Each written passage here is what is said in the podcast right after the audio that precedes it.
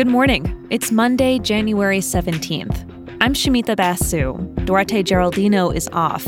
This is Apple News Today. Each morning, hear about some of the most fascinating stories in the news and how the world's best journalists are covering them. Today is Martin Luther King Jr. Day, and Democrats are nowhere close to passing their voting rights legislation.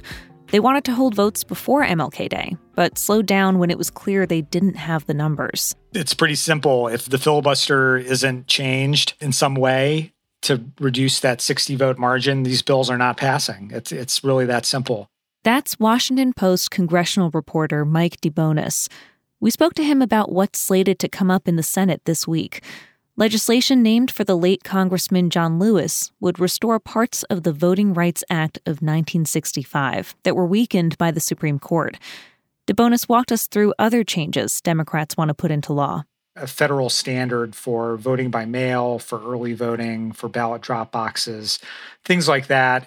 But it doesn't stop there. There are other things like anti gerrymandering provisions, there's things relating to campaign finance, pilot programs for public financing of congressional campaigns, a national standard for voter ID. The urgency to pass federal voting rights legislation comes as Republican controlled state legislatures pass laws that'll make it harder for some people to register and vote.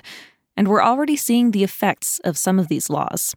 In Texas, one county clerk had to reject hundreds of applications for mail in ballots because of the state's strict new requirements. This year, the family of Martin Luther King Jr. says they want to see people focusing on voting rights as they celebrate his legacy. Here's what Martin Luther King III told Washington Post columnist Jonathan Capehart. Voting is a nonpartisan issue. We're not going out telling people who to vote for. We're just saying make it easy, very easy for everyone to be able to vote, uh, to cast their votes. That's what democracy is supposed to be about. He also told the Post that given the dynamics in Congress, right now, he's hoping for a miracle. You know, my dad and his team and so many others there were always dark times that it felt like things were not going to change. But then something miraculously occurred. And that's almost where we are at this point. We need something miraculous to occur. As it stands now, with no Republican votes, there's no hope of beating a filibuster. Some Democrats want to change the Senate rules to get around that. But Democratic Senators Joe Manchin and Kyrsten Sinema say they are not on board with watering down the filibuster. Here's Mike DeBonis again from the Post. There's no doubt that this would be a major failure for Democrats. I mean, this is something they've been talking about as a existential threat to democracy for a year now. I have to say, it's also not a surprise that it's ended up here.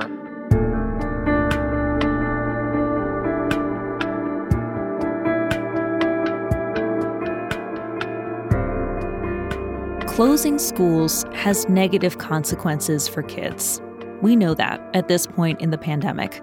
But in developing nations, the difference between a closed school and an open one, especially for a girl, can determine what the rest of her life will look like.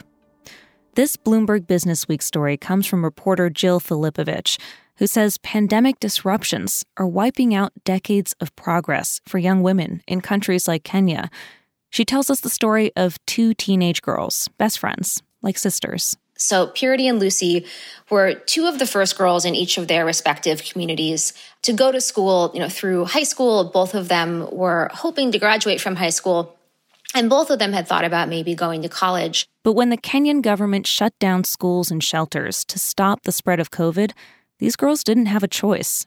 They had to leave their dormitories and go back to their homes. Both say they had fathers who drank heavily and were violent. They were often kicked out of their homes and forced to sleep outside.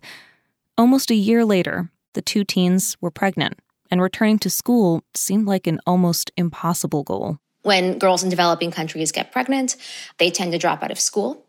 When mothers drop out of school, their children are less likely to go to school. Those mothers are more likely to be stuck in abusive relationships. And so you really do see these widespread ripple effects Filipovic writes Before the pandemic, there was a lot of progress being made for young women in low and middle income countries. The gender gap in education had closed in most countries. Rates of child marriage and female genital mutilation had gone down. And adolescent pregnancy, which is the leading cause of death for young women in developing countries, was also on the decline. But COVID has put a halt to so much of this progress. Filipovic calls these young women the lost girls of COVID. As for solutions, a top education official in Kenya acknowledged the setbacks from the pandemic and said they're committed to helping girls re enter schools. And Filipovic says wealthier countries can also step in to help. If wealthy countries are looking around at a really hurting global economy and thinking, you know, what do we have to do to reverse course on this? Really making sure that we are investing in the future of girls in the developing world is crucial.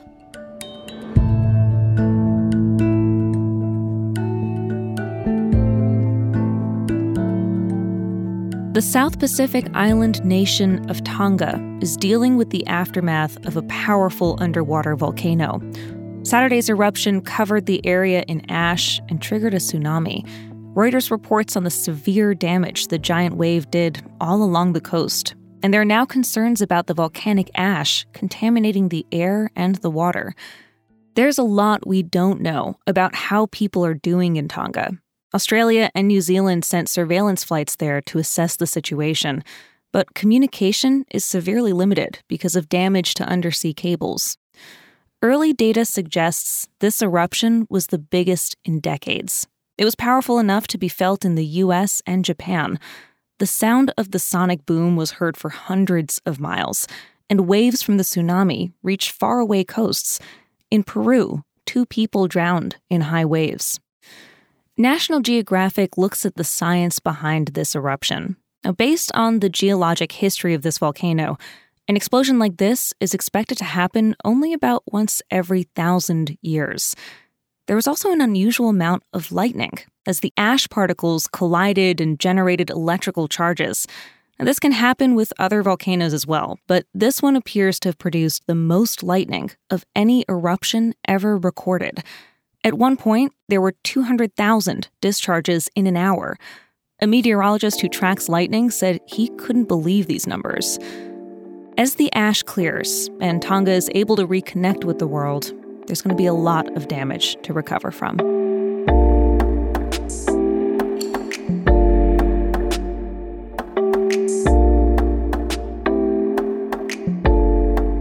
This next story is one where big business and online culture collide. We're talking about TikTok. Now, I sometimes scroll around TikTok. I like to know what's going on. And of course, I see big influencers like Charli D'Amelio. She's a 17 year old. She blew up on the platform with all of her dance videos. And I've noticed whether she's dancing or putting on makeup or whatever, sometimes there's a Dunkin' Donuts cup sort of lurking somewhere in the frame. And maybe she sips on it for two seconds, but She's mostly doing other stuff. And it makes me wonder wow, how much did Dunkin' pay for just that? I mean, this is the future of product placement. The product, casually and subtly, made part of an influencer's day. The money those influencers are paid for all those little sponsored content moments adds up to a lot. The biggest stars on TikTok can get half a million for a single post, Forbes estimates that D'Amelio made $17.5 million last year. That's about $4 million more than the median pay for CEOs of the biggest publicly traded companies in America. The Wall Street Journal went deep into compensation data for big companies, and it found Charli D'Amelio's take put her ahead of the bosses of ExxonMobil, Delta Airlines, and McDonald's. Her sister Dixie also did well, she brought in $10 million, according to Forbes, which is more than the CEO of Southwest Airlines. Another TikTok star, Addison Rae, pulled $8.5 million last year. She just edged out the boss of Costco. Now, this isn't that surprising. Blogs, YouTube, now TikTok.